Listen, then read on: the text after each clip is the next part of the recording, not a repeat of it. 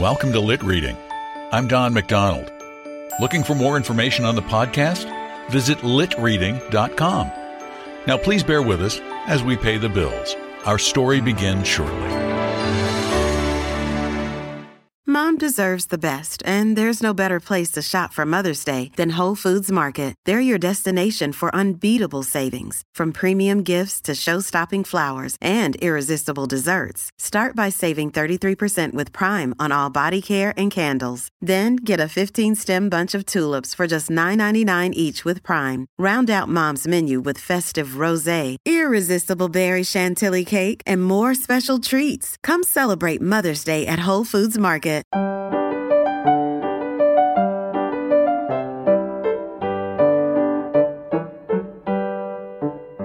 Welcome again to Lit Reading. I'm Don McDonald. Money has the power to take us away, if only temporarily, from the dull routines of life. However, there is always a price to pay for our fiscal flights of fancy, and real life eventually hoists its humdrum head again. Our next story was published in what was considered to be one of the most progressive publications back in eighteen ninety-seven, and tells the story of a once well-to-do woman who obtains a financial windfall and has to determine the best way to spend it. Here is A Pair of Silk Stockings by Kate Chopin.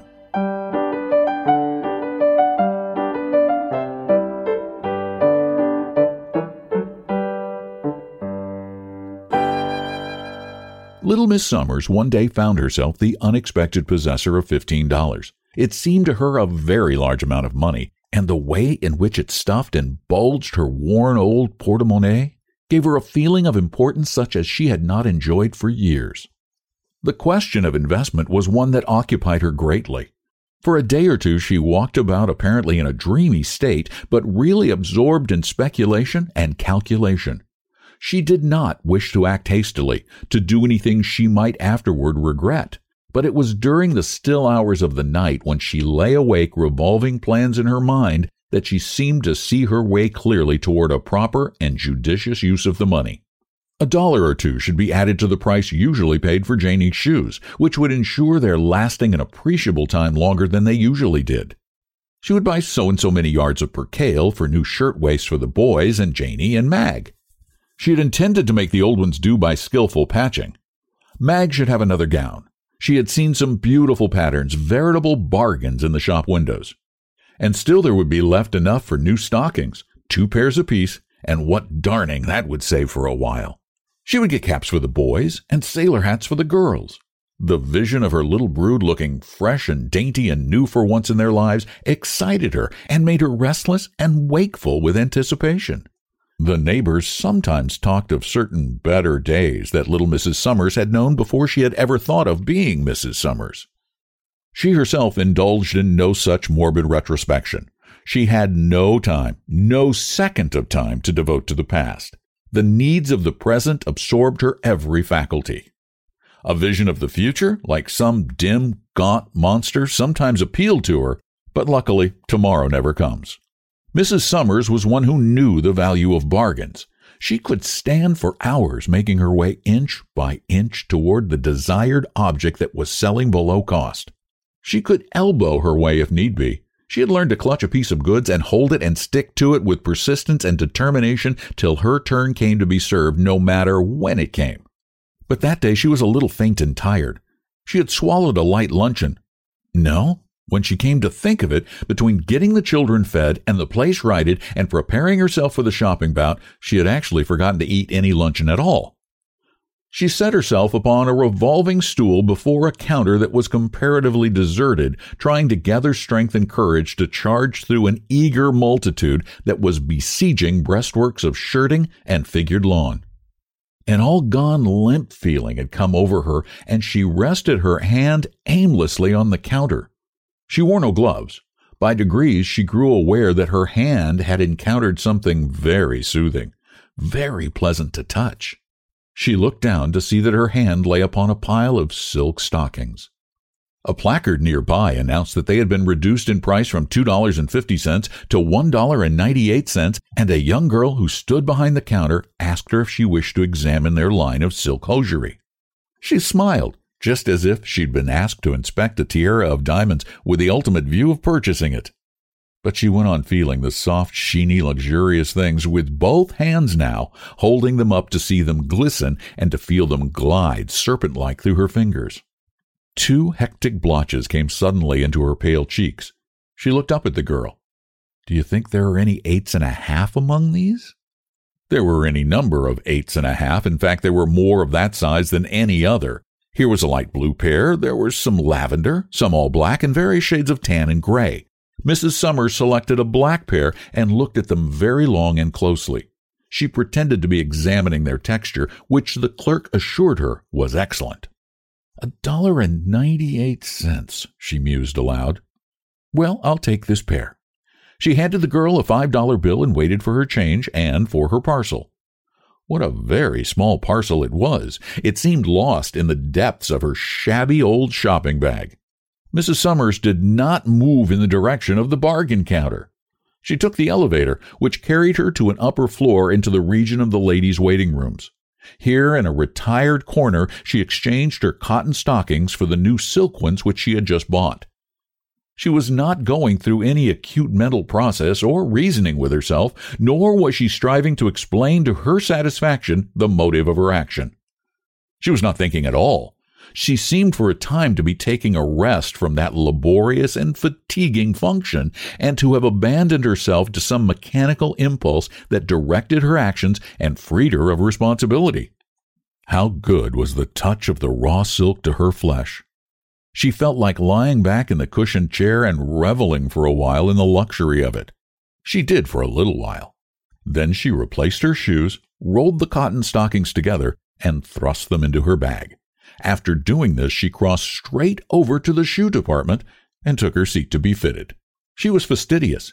The clerk could not make her out. He could not reconcile her shoes with her stockings, and she was not too easily pleased.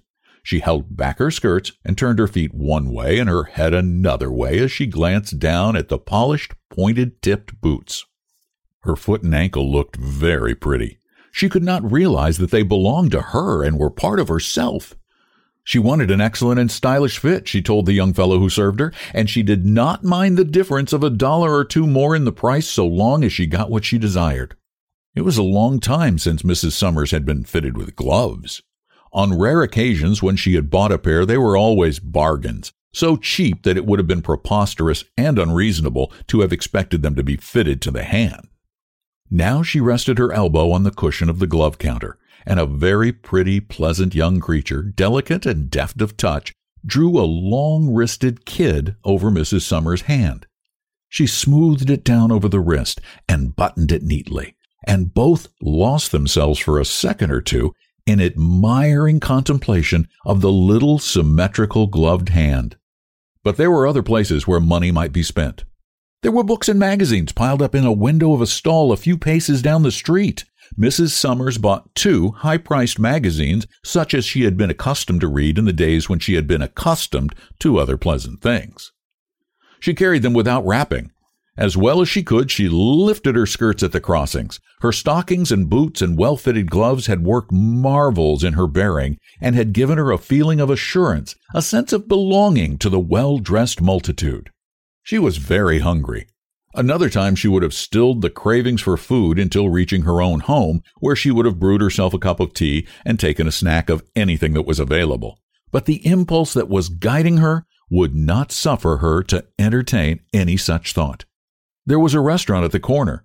She had never entered its doors. From the outside, she had sometimes caught glimpses of spotless damask and shining crystal, and soft-stepping waiters serving people of fashion. When she entered, her appearance created no surprise, no consternation, as she had half feared it might.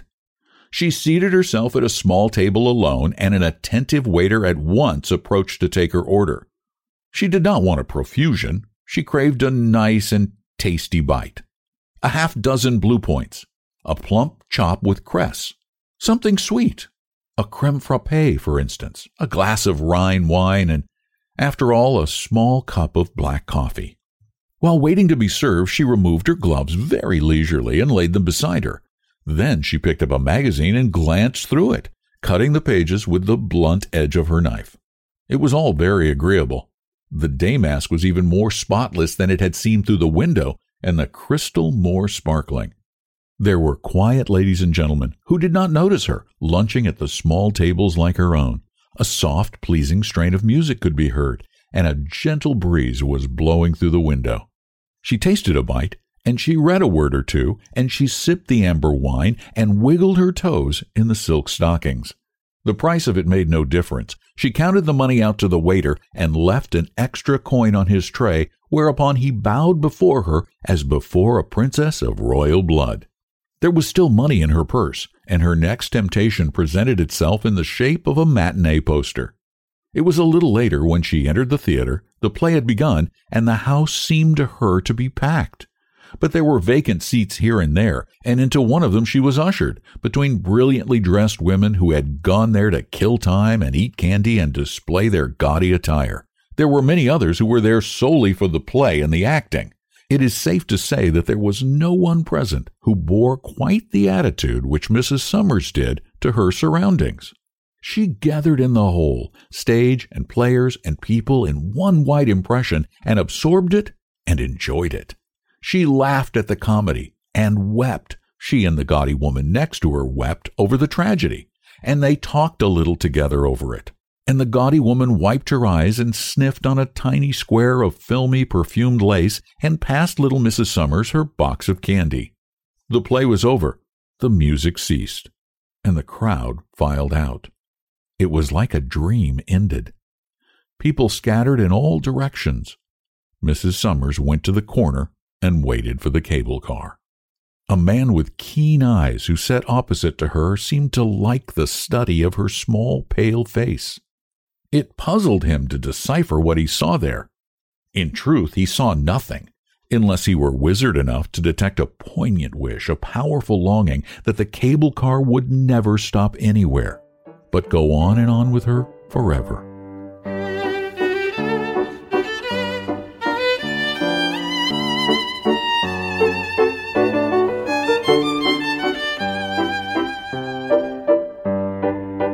Kate Chopin was one of the earliest feminist American authors.